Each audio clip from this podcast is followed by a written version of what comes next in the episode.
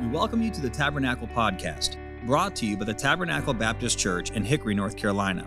If you'd like to learn more about Tabernacle, you can visit our website, tabernaclebaptistchurch.com.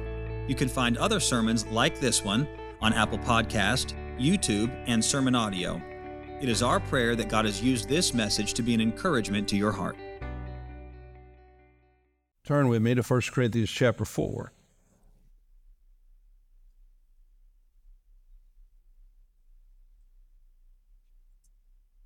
1 Corinthians chapter 4.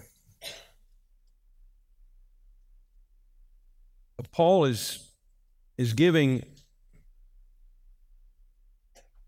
somewhat of a defense of his apostleship and his ministry that was under attack by those in Corinth who sought to undermine Paul And he says in, in chapter 4 and verse 1 Let a man so account of us as of the ministers of Christ and stewards of the mysteries of God. A steward is one who manages the affairs of another. The Bible tells us in Colossians chapter 1, let me, let me just read that for you. Colossians chapter 1 and verse 18 speaking of the Lord Jesus, he is the head of the body, the church,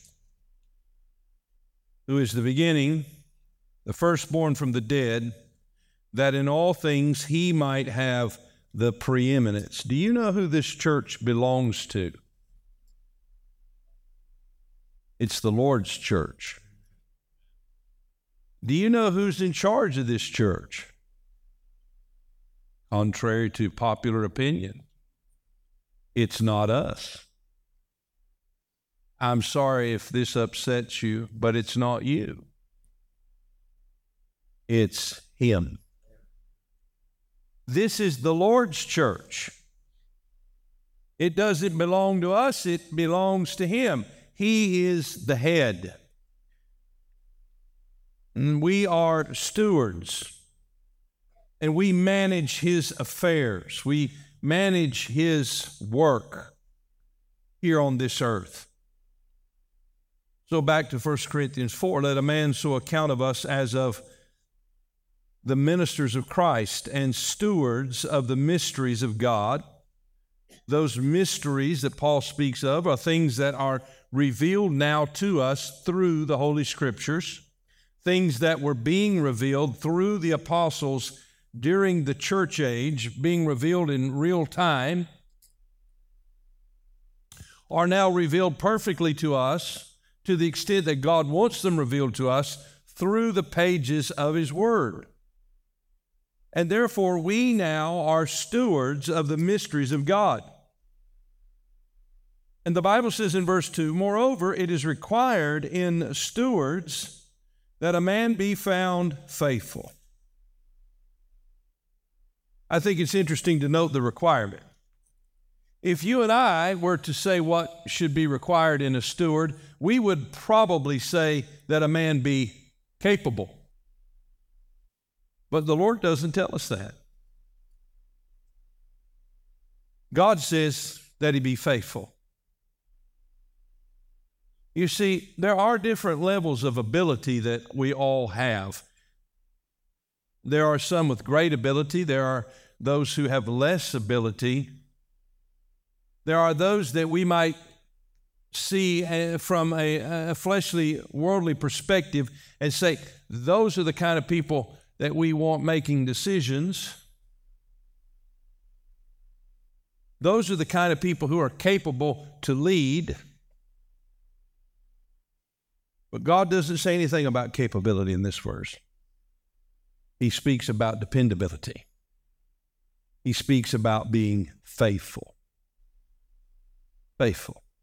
Because no matter how capable a person is, how gifted, how talented, how, how smart they are, if they aren't faithful, their ability cannot be, uh, cannot be maximized by the Spirit of God.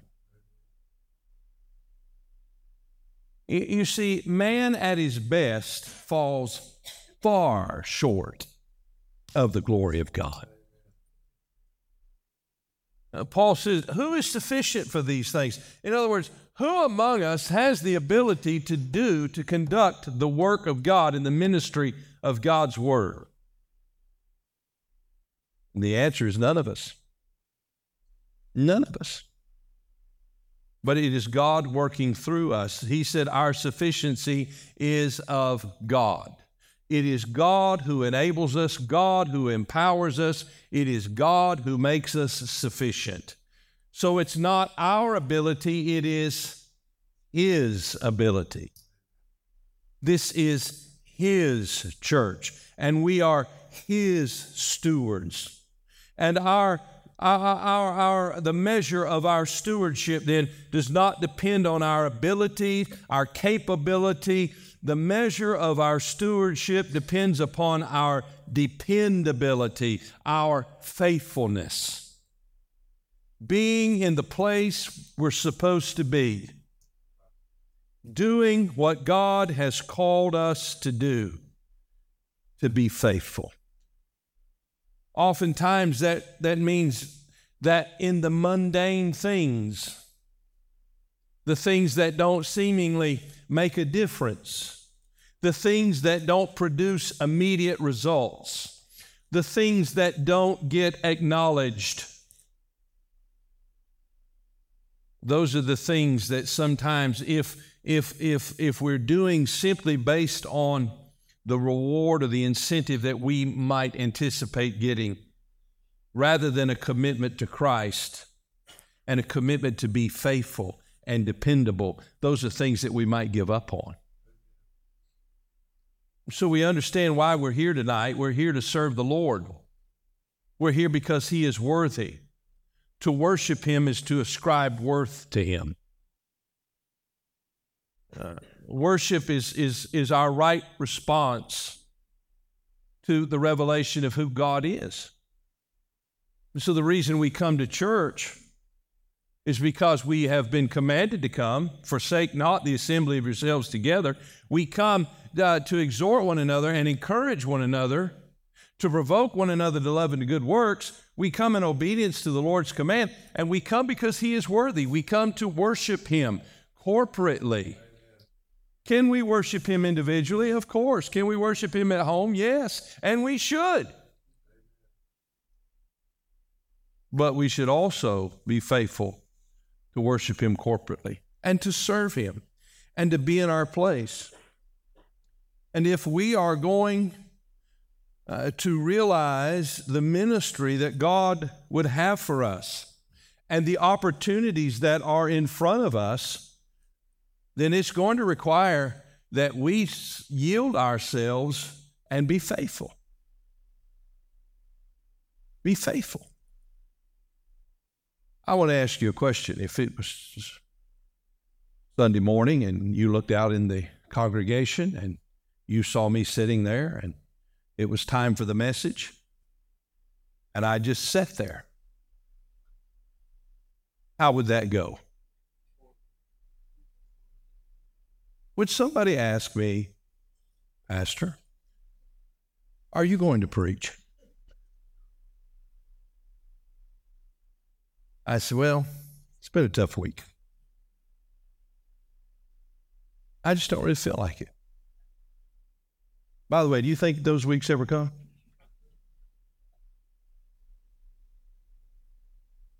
I just think I'm going to just enjoy being in church today.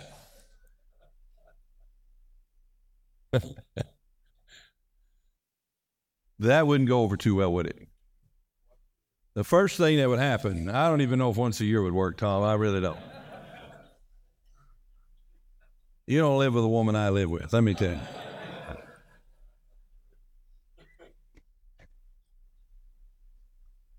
I mean, man, would I get a lecture. And rightfully so, don't you agree? People would say, What's wrong with the I mean, what's wrong? Is something wrong? What is what's wrong with you? Is he just too upset that Tennessee lost? He can't, he can't get it together.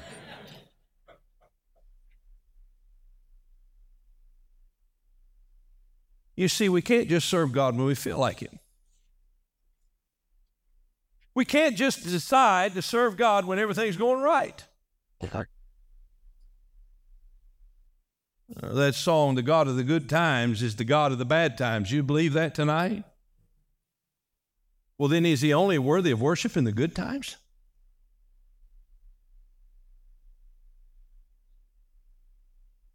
I mean, can we only sing the hymns when things are going good?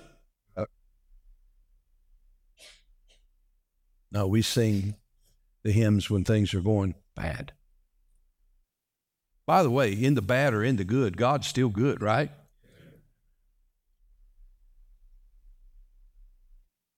So often we have a, an emotional response, a, a conditioned response, conditioned by our circumstances that affects our faithfulness to the Lord.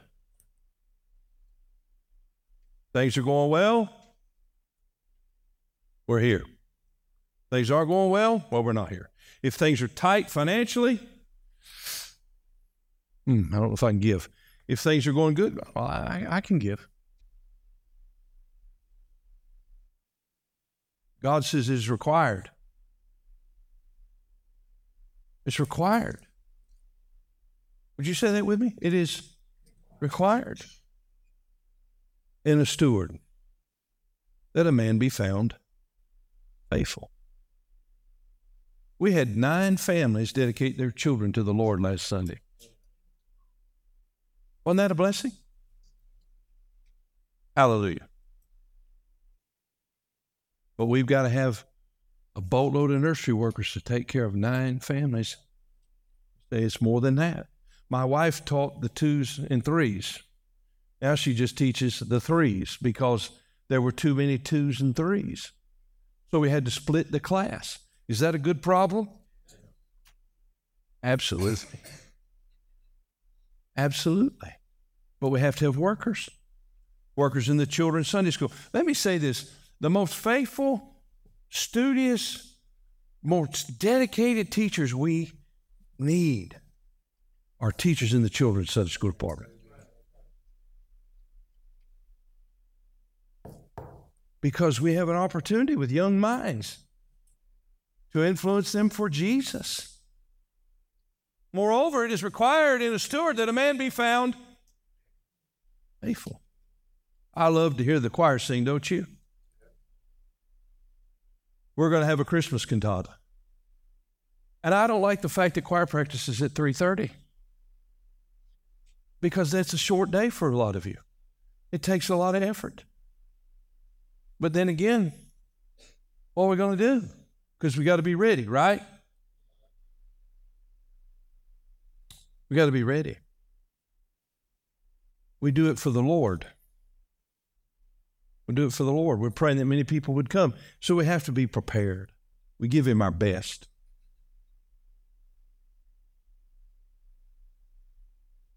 If we're going to have a choir and an orchestra, that means we got to have people in it.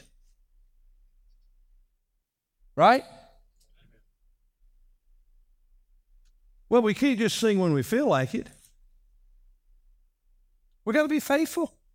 Moreover, it is required, it is required in a steward that a man be found. Would you say it with me, church? Faithful. We're going to have a media ministry. If you're going to be on a camera, if you're going to work in the sound booth, then you got to be what? Faithful. Faithful. If we're going to have a full choir on Sunday morning and Sunday night, I know we're running two services. Trust me, I know all about it. Got to be found faithful. You see, God's stretching us, He's preparing us, He's teaching us, He's getting us ready with things that we can't imagine. He's letting us go through some hard times personally, some difficulties, some struggles, because He's preparing us, He's growing us, He's teaching us, and He wants to use us. And I believe that God is going to use, and He is using, He's currently using, let me say that, but I believe He's going to use us in, in a far greater way than we can imagine.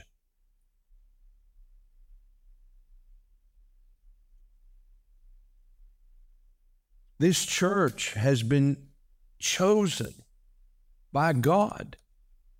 God did this to invest heavily in education. By the way, how did we get in this trouble in our country? You know how? The secularists took over the education movement. And they've trained a whole generation of kids to believe that there is no God. And now they're behaving like it, tearing cities apart. No respect, no reverence is happening all around us. And we have an opportunity to reverse that trend right here in Hickory, North Carolina. By the way, that's the best place for us to start, isn't it? It's where God has called us.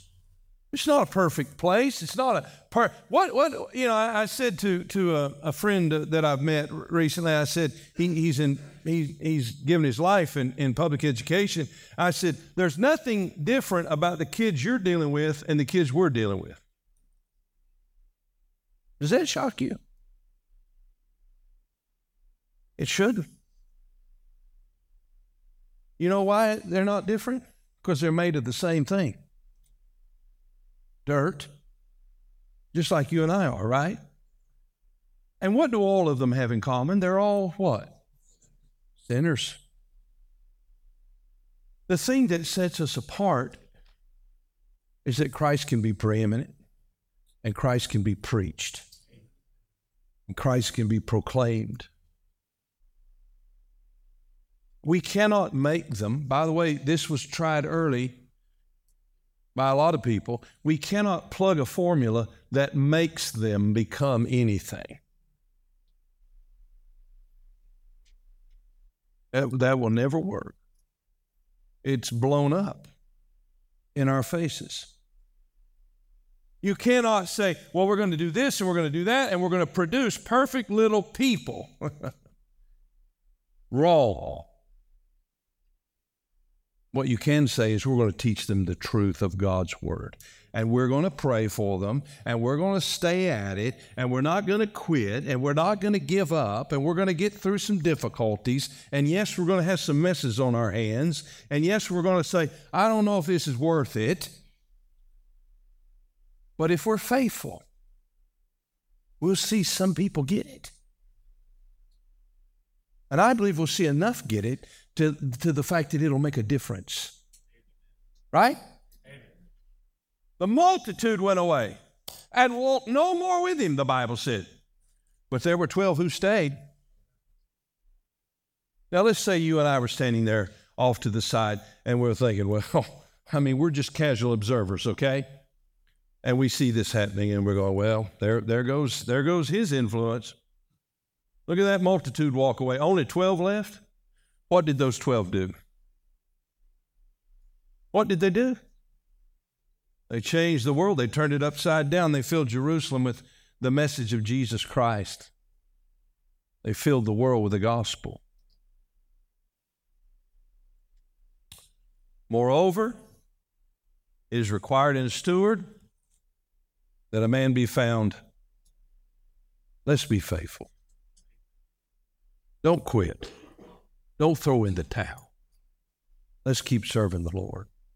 You have a, a place of ministry in this church, then occupy it. Occupy it. Be in your place. Be in the choir. Is Jesus not worthy of singing for? Is Jesus, is, is, is Jesus not worthy? He said, Suffer the little children to come unto me. Forbid them not does that, does that mean that, that we can consecrate our service to the Lord in the nursery? Putting up with those crying kids? Yes. Be faithful. And it's going to take a workforce. And we need you. On a Sunday morning, when we barely got two rows of a choir full, is God not worthy of our song?